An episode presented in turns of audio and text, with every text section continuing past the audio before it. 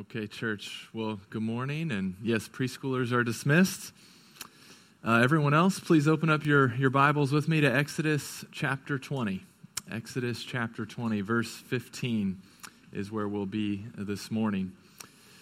Uh, back, when, back when I worked at the hospital, uh, there was a well known family in Indiana uh, that I had the opportunity to take care of. Now, uh, they were not famous for something good uh, actually, they were well known at most hospitals in Indiana because of their thievery.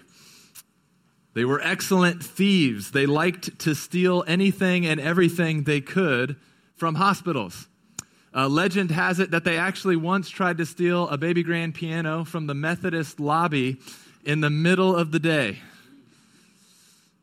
And this is, and this is how they worked. Uh, typically, one of the older members of the family would check themselves into e- the ER with some sort of general vague complaint. And then, you know, while you're worried about them and trying to work on what's going on there, every 15 minutes, more family would show up to the hospital very concerned about the family member.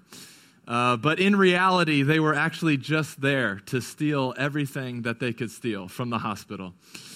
And so when I was new at the hospital, I, you know, I, I believed everyone. I'd, I'd come into the room just ready to make a difference in the world and excited to be a part of these people's lives. And, and, uh, and they'd be like, oh, thank goodness you're here. You know, we're so concerned about this family member. Here, will you go on a walk with us down the hallway away from the room so we can share with you all the concerns that we have with them?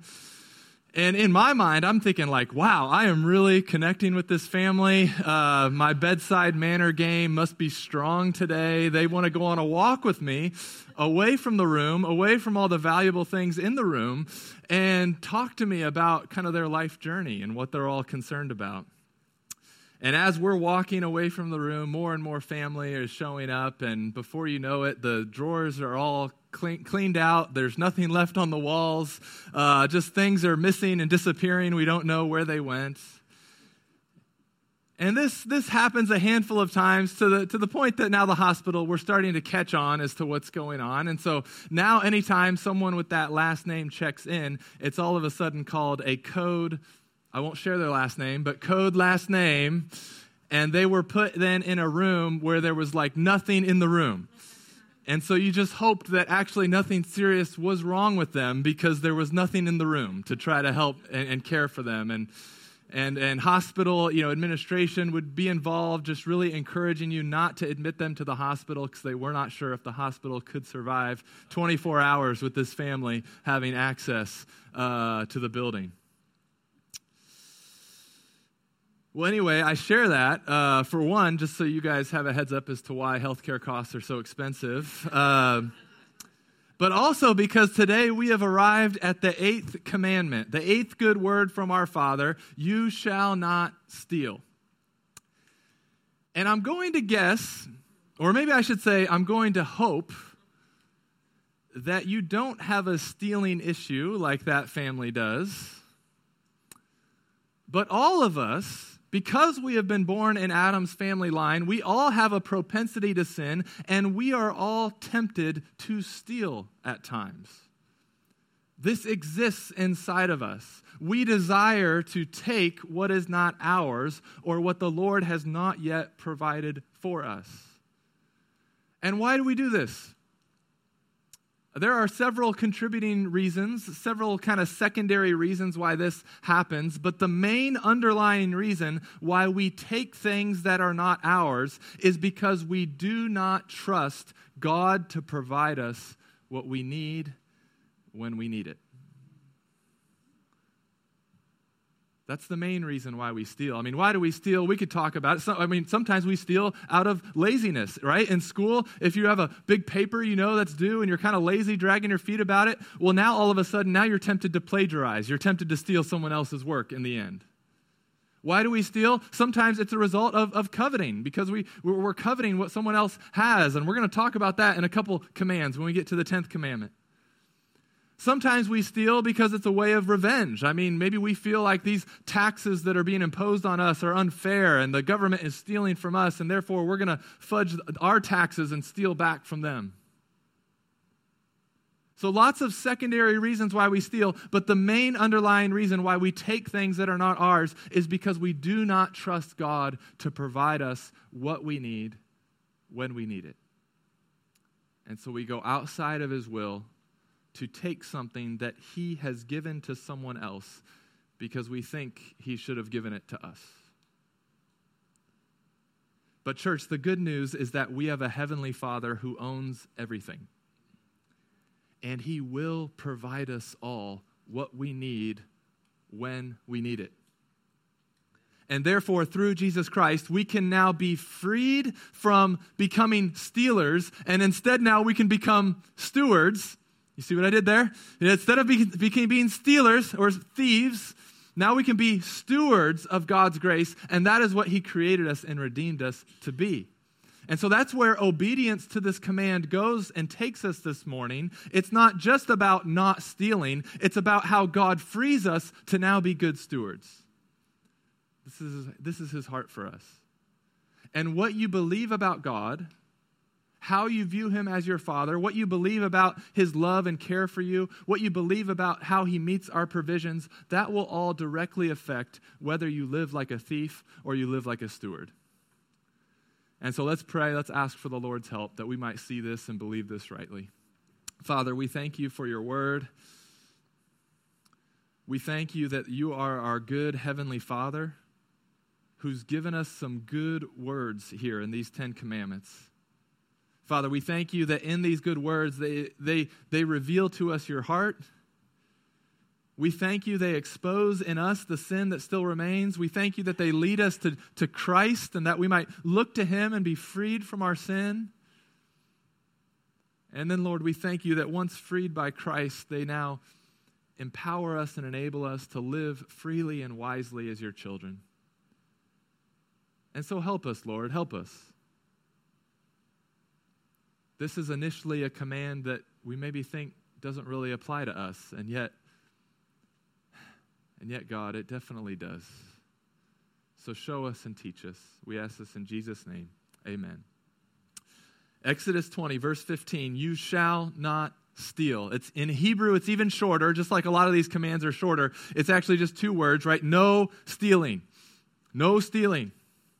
And so, first, what do we learn about our Heavenly Father in this good word, not to steal? Well, one thing we learn is that He values private property. Maybe that's not what first jumps out to you when you read this verse, but this has been understood by many theologians for a long time that this command and how this command is applied throughout the law of God implies that God designed life to work best and to flourish best when people can have some degree of ownership and responsibility of things. I mean, think about it. If God wanted the state or the church to own everything, if God wanted everything to be communal, why give a command about stealing? Stealing isn't even a category if everything is meant to be communal. The fact that stealing is a thing means that God desires there to be some degree of personal ownership and responsibility of some things, and that is a good thing from the Lord.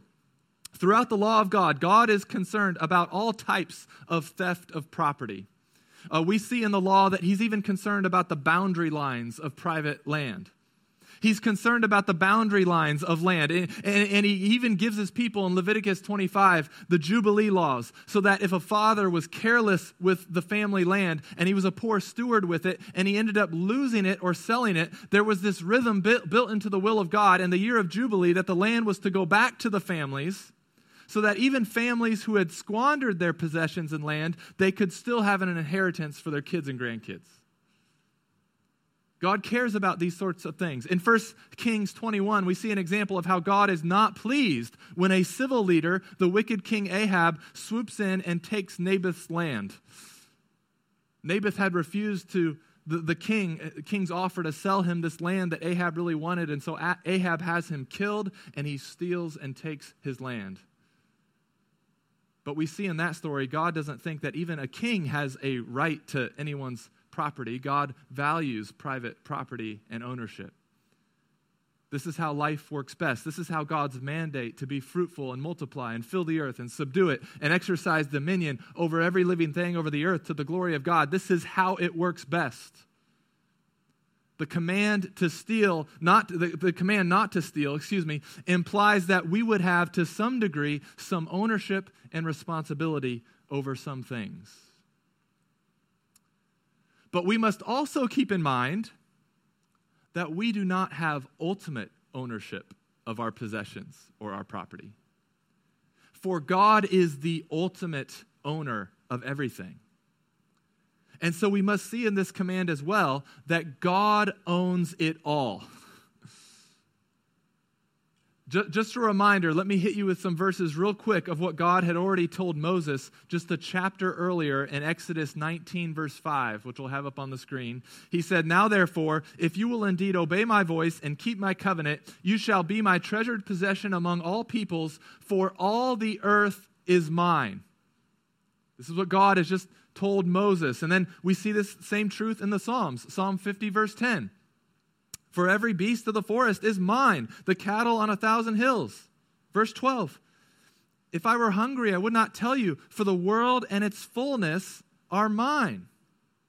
Then Paul to the Corinthians, quoting a different psalm, 1 Corinthians 10 26, For the earth is the Lord's and the fullness thereof. And so let's try to have a very let's try to have a well-rounded biblical view of this. By God commanding his people not to steal, he's implying one that it's good that people have some degree of ownership and responsibility over things. And yet two, he, that everything ultimately is his. So here we see that what we have is God's and yet God has entrusted it to us to manage on his behalf. This is what biblical stewardship is. We recognize that God owns it all, and yet there are some things He has entrusted to us to manage and be responsible for and be accountable for. This is biblical stewardship. We have some things that we are responsible for, but they have been entrusted to us by God, and they are ultimately His and therefore we are not to steal something that God has entrusted to someone else. Do you see how then stealing really starts to break the will of God, and that not only are you taking something that God didn't entrust to you, but now all of a sudden you're taking something that God entrusted to someone else? Stewards don't steal from one another because to do so is an act of not trusting God for what He has entrusted to you and it's taking away from someone else what God has entrusted to them. And by stealing from one another, we break trust with one another. And this is what this isn't what God wants for us. God wants us to be able to trust one another.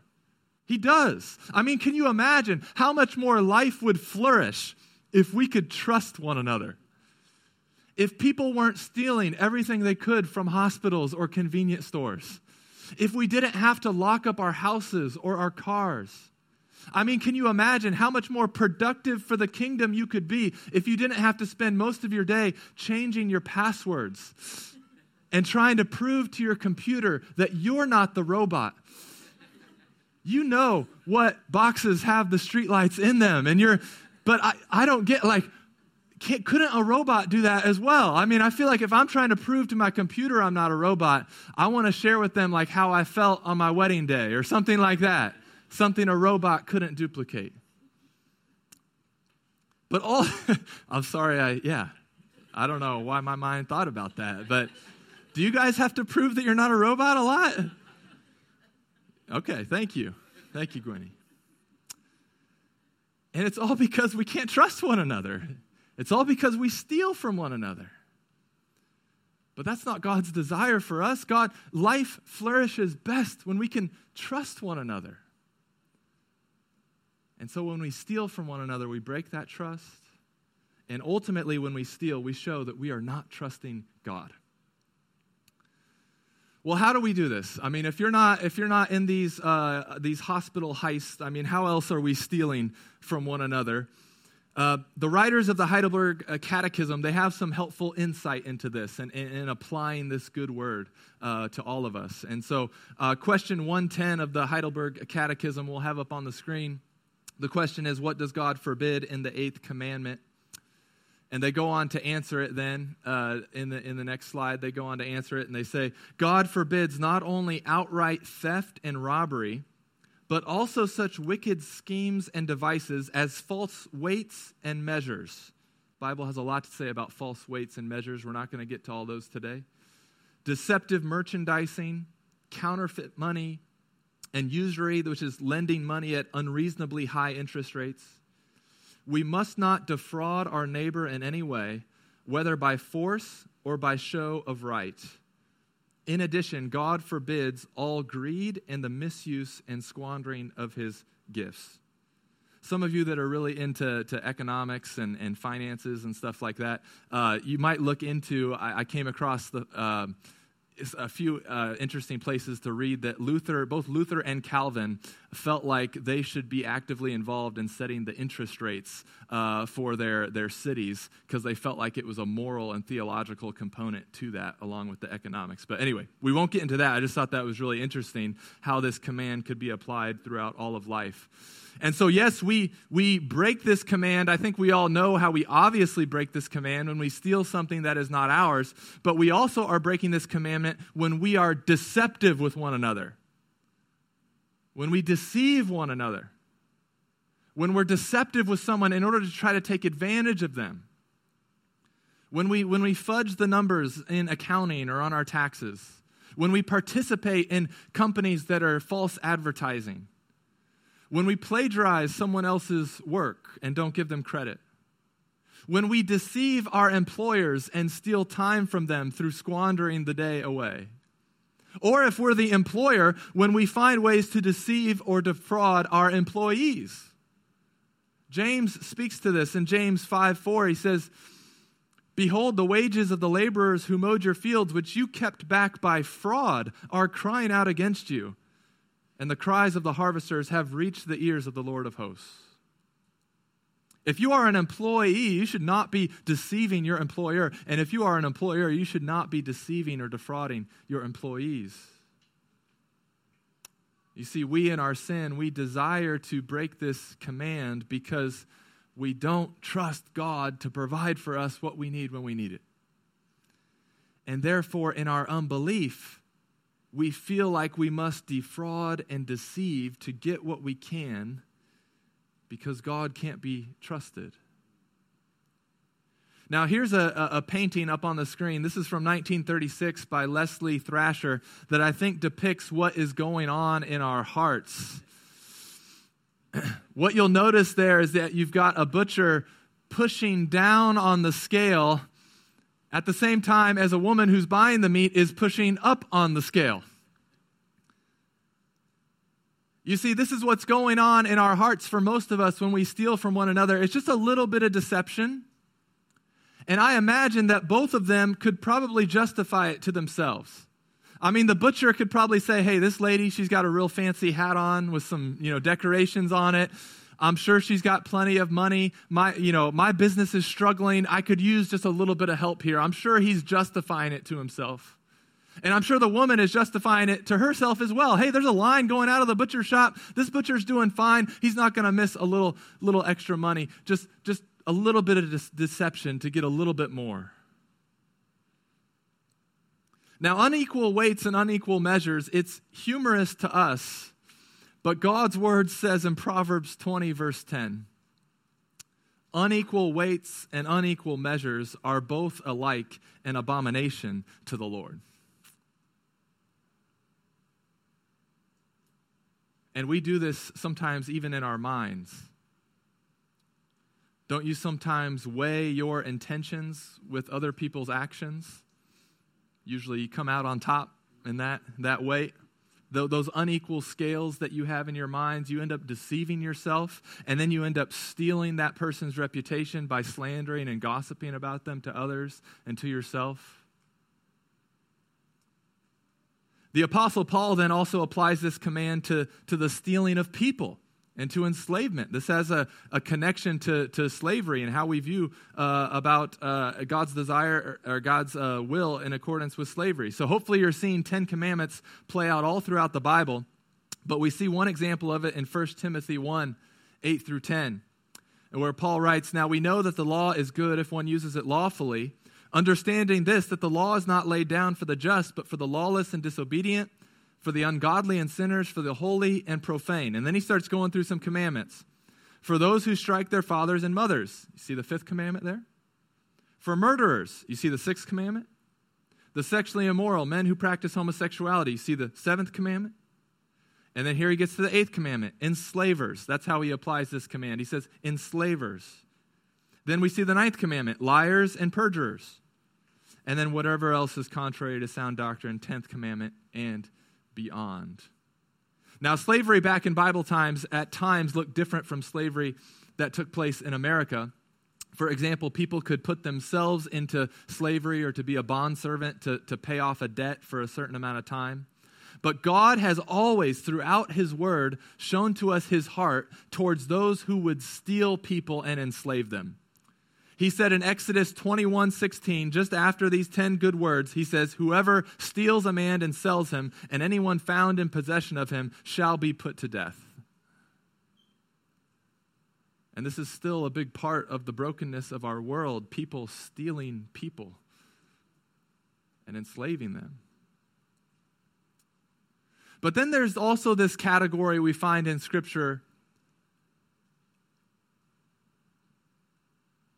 That's called stealing from God. We steal from God at times. And at times we steal time from God. Time is, is, is, if not the most valuable, one of the most valuable resources that God gives us to steward well, and we all too quickly waste it. When Paul writes to the Ephesians in Ephesians 5, he says, Look carefully then how you walk, not as unwise, but as wise, making the best use of the time, because the days are evil. We also steal from God when we misuse and we squander the gifts that God has given us. Like in Luke 19, we won't go there but in the parable of the, the ten minas, we take, our, we take our gifts and we don't do anything with them. We've been unfaithful with the gifts that God has given us. We haven't at least invested them or made a profit off them. We haven't used them for His glory and for the good of His people. We've taken the gifts that He's given us and we've just squandered them or just misused them. And as a result, we've been stealing from God. We also steal from God when we hold back from giving Him the first fruits of our labors. In Malachi 3, verse 8, it says, Will man rob God? Yet you are robbing me. But you say, How have we robbed you? In your tithes and contributions. You are cursed with a curse, for you are robbing me, the whole nation of you. Bring the full tithe into the storehouse, that there may be food in my house, and thereby put me to the test, says the Lord of hosts, if I will not open the windows of heaven for you and pour down for you a blessing until there is no more need. Giving financially to the work of the Lord is absolutely a part of the worship of, of God, but every month, isn't there a temptation to hold back from giving to God? I feel it at times. I feel it in those months where just finances are a little bit tighter. We've got a few more plans going on that month. Things just seem like they aren't going to work out number wise. And you, you just start to, to hold on to things just a little bit tighter. What you had initially planned to give to the Lord, now all of a sudden you're starting to hold back from Him. You see, for some of you, your stealing problem actually looks like a giving problem but it's the same problem. Now, for those of you who are, who are new, you, can, you are free to ask around and find out that we do not talk about giving financially to the church very often. This isn't a regular occurrence. I'm not going to take a love offering after this and pass the plates around. In fact, the main complaint we usually get from people is like, hey, hey, I want to give to the church. I don't know how to give, though. Where do you even collect the money?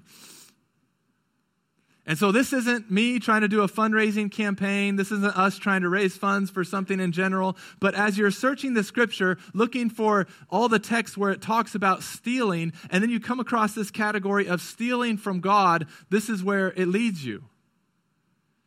We steal from God when we hold back from giving, when we are stingy towards Him and His work. And as a church, we have, we have taken lots of steps to ensure that funds are not stolen once they're placed in the offering box. I mean, Pastor Kevin and the finance team, they have all these different steps of accountability to make sure nothing's stolen once it's given. But we don't always do the best as a church as making sure, making sure the funds are not stolen before they're even put in the offering box. As we're all still holding on to these things that God has asked us to steward. And so, are you stealing from God? When you are pressed with financial pressure and you feel the temptation to not trust God to provide, Will you hold back? Will you get stingy? Will you, will you fall away from biblical stewardship and, and, and more try to cling to everything you have? You see, what is tempting us to steal is the same thing that is tempting us not to give. We are afraid there won't be enough for us at the end of the day. We don't really trust that God will provide for us what we need when we need it. And so your stealing problem presents itself often as a giving problem. And you need to see that it's really the same heart problem that this good word from our Father is addressing. Church, we are, we are a people who are prone to not trust God for our provisions, and therefore we take from Him and we take from others what is not ours to take. We hold back from giving what we should give. But hear this, church. The good news is that Jesus came to rescue thieves like you and me. You remember uh, from last week in the seventh command, no adultery, we learned from Revelation 19 about some names and titles of Jesus. We learned that he is called the faithful and the true. And we needed to remember that alongside the seventh command. Well, in a similar way, there's a name of God that we must be reminded of if we are to be rescued from our desire to take what God has not entrusted to us. And we are shown this name of God in Genesis chapter 22 when God calls Abraham to offer up Isaac. Abraham and Isaac, they get to Mount Moriah, the same place the Temple Mount would one day be constructed, close by to Mount Golgotha. And Abraham binds Isaac. He's ready to obey God and sacrifice his son. And in, the last moment, God says, Abraham, Abraham, do not lay your hand on the boy or do anything to him, for now I know that you fear me. God didn't want Isaac's life, he wanted Abraham's heart.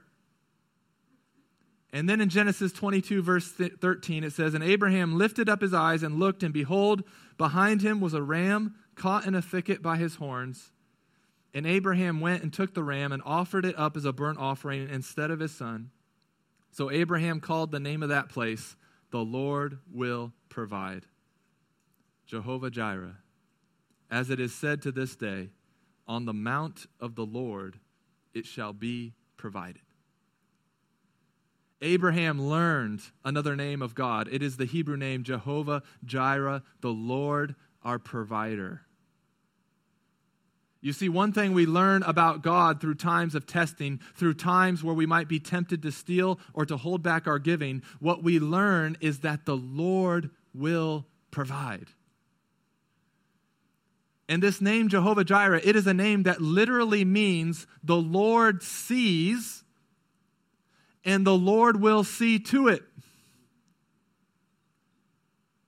The Lord provides, the Lord sees, and the Lord will see to it. Someone might just need to hear that this morning that the Lord sees, and the Lord will see to it. where there is a need for God's people Church, you have to believe this. Where there is a need for God's people, there is already a ram on its way to get caught in a thicket. If we would only by faith look to him. Do you believe that? How foolish it is to think that we can ultimately provide for ourselves. And how even more foolish and sinful it is when we think that we must steal to provide for ourselves. But the good news is that Jehovah Jireh saw beforehand what your stealing and deceiving and sinful heart was going to need even 2,000 years before you were born. And he sent his son to be offered up in your place,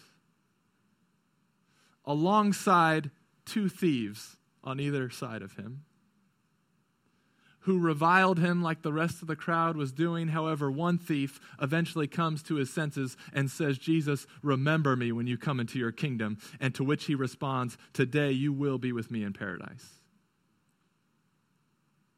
There is good news for thieves.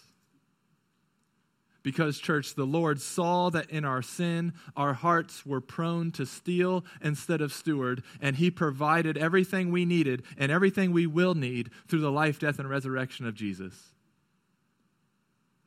Romans 8:32 says, "He who did not spare his own son, but gave him up for us all, how will he not also with him graciously give us all things?"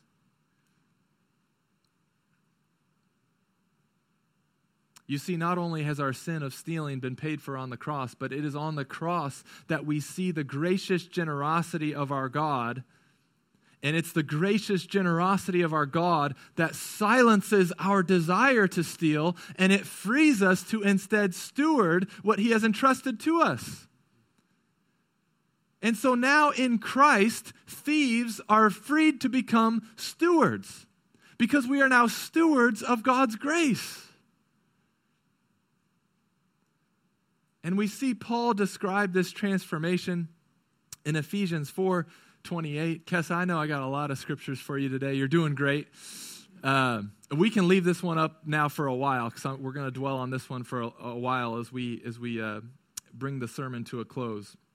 Because, see, Paul describes to the Ephesians what this transformation looks like from thieves to stewards.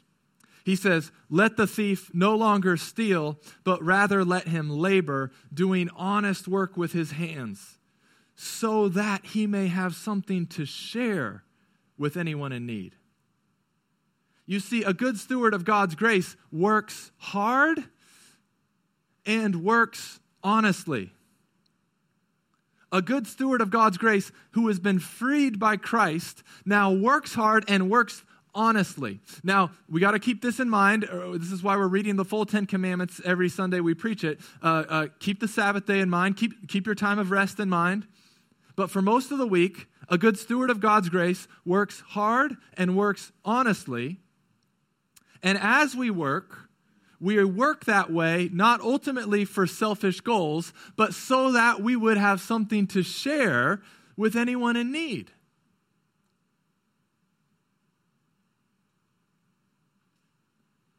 That takes some faith, though, to work hard, to work honestly, and then you got to trust God that He's going to provide and that He's going to provide for others through you as you share good things with those in need.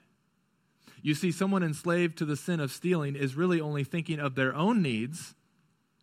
But someone who's been freed by Christ to steward can now primarily be thinking about the needs of others because they know and they believe that as they meet others' needs, that God is going to continue to meet theirs.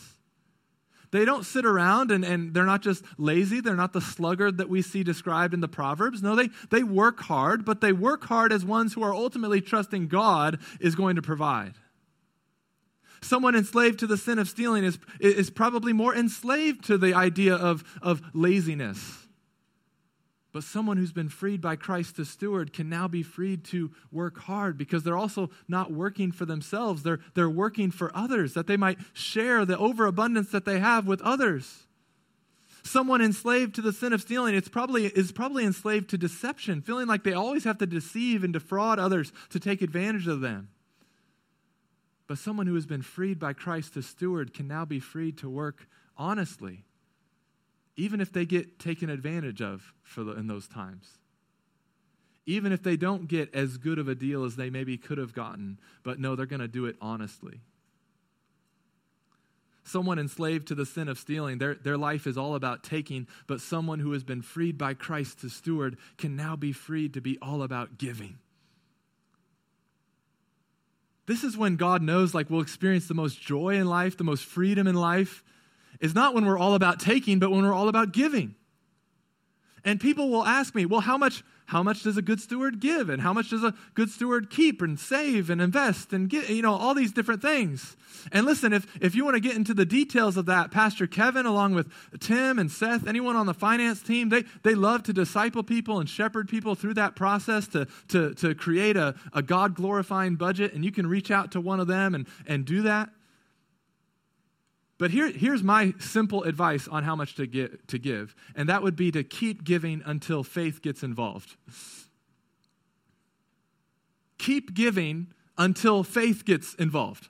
Like when you're lifting weights, the best way to lift is to uh, have a spotter and to go to the point of exhaustion where you've exhausted your strength and you have to rely on your spotter to help you finish the last couple of sets. That's my advice on giving because we all have a number that we feel very comfortable giving, and faith never has to get involved at all. But then there's a number where you start to get a little uncomfortable about giving that amount. You start to get a little sweaty, starts to be hard to breathe a little bit when you think about it.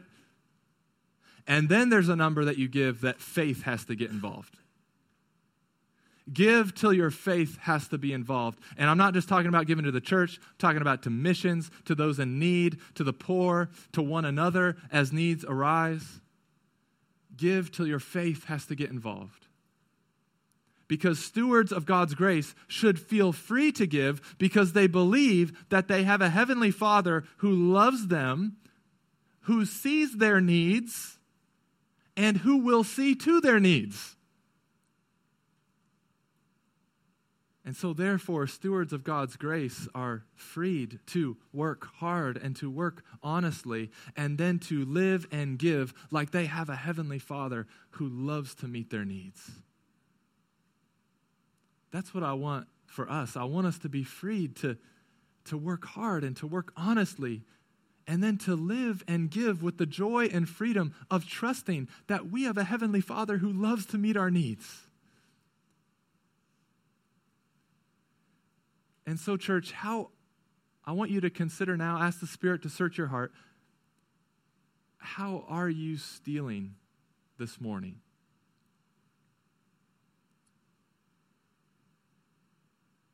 How have you been deceptive for selfish gain? Do you have an uneven scale in your mind that anytime you weigh anything in your mind, you always come out on top. Have you squandered the time or the gifts that God has given you? Are you stealing from God in that way? You, you haven't made best use of the time, haven't made best use of the gifts that God has given you. Have you held back from giving to what God knows, what you know God wants you to give to?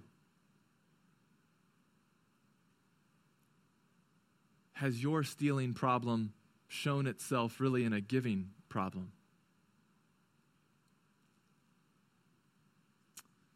Church, we have a heavenly Father who loves us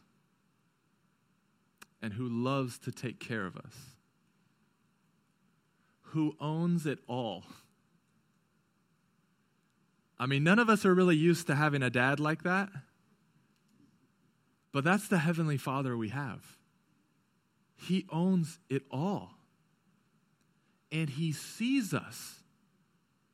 And He will see to us. He, he sees our needs even when no one else even knows that we have those needs. He sees those needs. And He will see to those needs. It's, it's one of the names of the Lord that we call that we call upon, like we just sang. He's Jehovah Jireh. He's our provider. He sees and he will see to our needs, and he gave himself for us, and by doing so, he gave us all things. We are stewards of God's grace, church. You and I deserved to be the thief next to Christ on a cross. But God has been gracious to you, and you have looked to Christ, and He has rescued you. He's rescued you from stealing by providing you everything that you will ever need in Him. And therefore, church, may we work hard, may we work honestly, and may we live and give like we have a Father who takes care of us. Let's pray.